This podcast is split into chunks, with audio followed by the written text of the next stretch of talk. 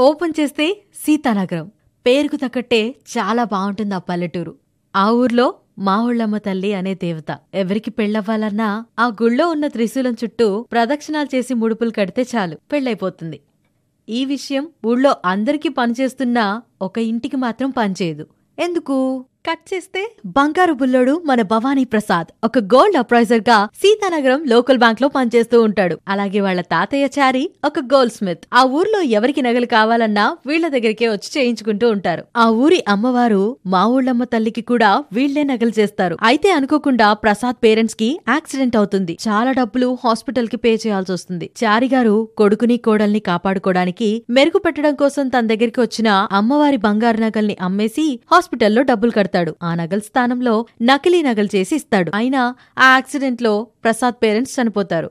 ప్రసాద్తో పాటు వాళ్ళిద్దరు బ్రదర్స్ని కూడా చారిగారే పెంచుతారు. ప్రసాద్ ఎంత రెస్పాన్సిబుల్లో వాళ్ళ బ్రదర్స్ ఇద్దరు అంత ఇర్రెస్పాన్సిబుల్. వాళ్ళిద్దరికీ పెళ్ళవదు సో ప్రసాద్ కూడా పెళ్ళి చేసుకోడు. అమ్మవారి అసలు నగలు ఎలా అయినా చేసి పెట్టేయాలని పాతికేళ్ళుగా ప్రయత్నించినా విఫలమవుతూ ఉంటాడు మన చారి. కట్ చేస్తే? అమ్మవారి గుడిలో నగల దోపిడీ జరుగుతుంది. ఆ దొంగతనం చేసింది ఎవరు అని చెప్పి పోలీసులు వస్తారు అసలు నగలు కాదు నకిలీవి అని చెప్పి తెలుసుకుంటారు. ఆ టైంలోనే ప్రసాద్కి చారిగారు అసలు నిజం చెప్తారు. ఆ నగలు నిజంగానే నకిలీవని తనే చేసి పెట్టాడు అని చెప్పి చెప్తాడు. ఒక్క అబద్ధాన్ని కవర్ చేయడానికి ఎన్నో అబద్ధాలు ఆడాల్సి వస్తుంది ప్రసాద్. గోల్డ్ అప్రైజర్గా పనిచేస్తున్న మన భవానీ ప్రసాద్కి ఒక బ్యూటిఫుల్ ఐడియా వస్తుంది. తన బ్యాంక్లో ఉన్న గోల్డ్ని తీసుకువెళ్ళి వాళ్ళ తాతయ్యకిచ్చి అమ్మవారి నగల్ని చేయించేసి అసలు నగల్ని అక్కడ పెట్టేయాలి అనుకుంటాడు. ఈలోపే ఆ నగలు ఓనర్స్ అందులో మెయిన్గా హీరోయిన్ తండ్రి తన నగలు కావాలి అని చెప్పి బ్యాంక్కి వస్తాడు.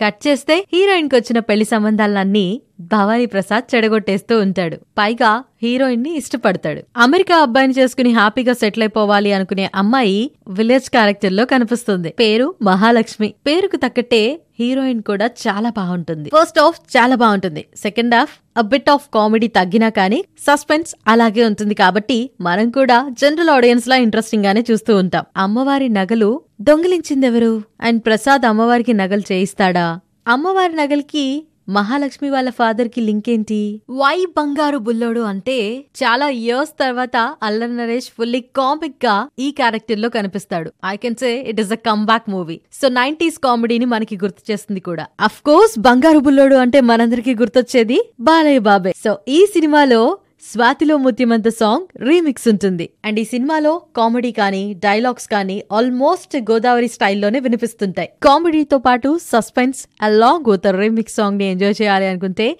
డోంట్ మిస్ బంగారు ఉల్లోడు.